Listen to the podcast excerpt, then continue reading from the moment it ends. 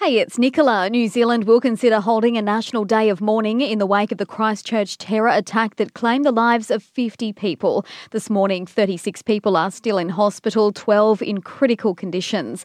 While back on the Sunshine Coast, and more than 200 Sunshine Coast locals held a candlelit vigil at Alexandra Headland overnight for the victims and families of Friday's attack. Organisers of the Stand Together for Christchurch Memorial say they wanted locals to unite as one and stand behind the Muslim community and New Zealand nationals who now call the Sunshine Coast home. An emergency beacon is being credited with helping to save a man's life after he crashed his motorbike west of the Sunshine Coast. Australian Search and Rescue alerted the Marcoola based RACQ Life Flight Rescue helicopter on Saturday night after receiving signals from two emergency beacons activated near Mount Stanley in the Somerset region.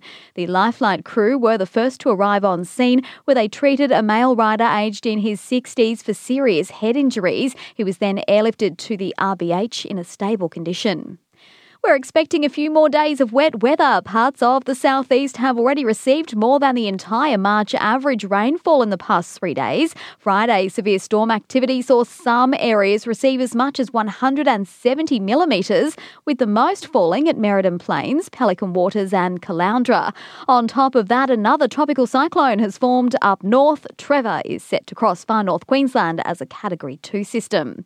And Noosa Heads surf lifesaver Lana Rogers is continuing to prove she has what it takes to defend her national title in April after winning the state Surf Lifesaving Championships at Broadbeach yesterday. While Alexandra Headland's Ellie Halliday took out the under 19 Ironwoman final ahead of Maroochydore's Tiani Massey.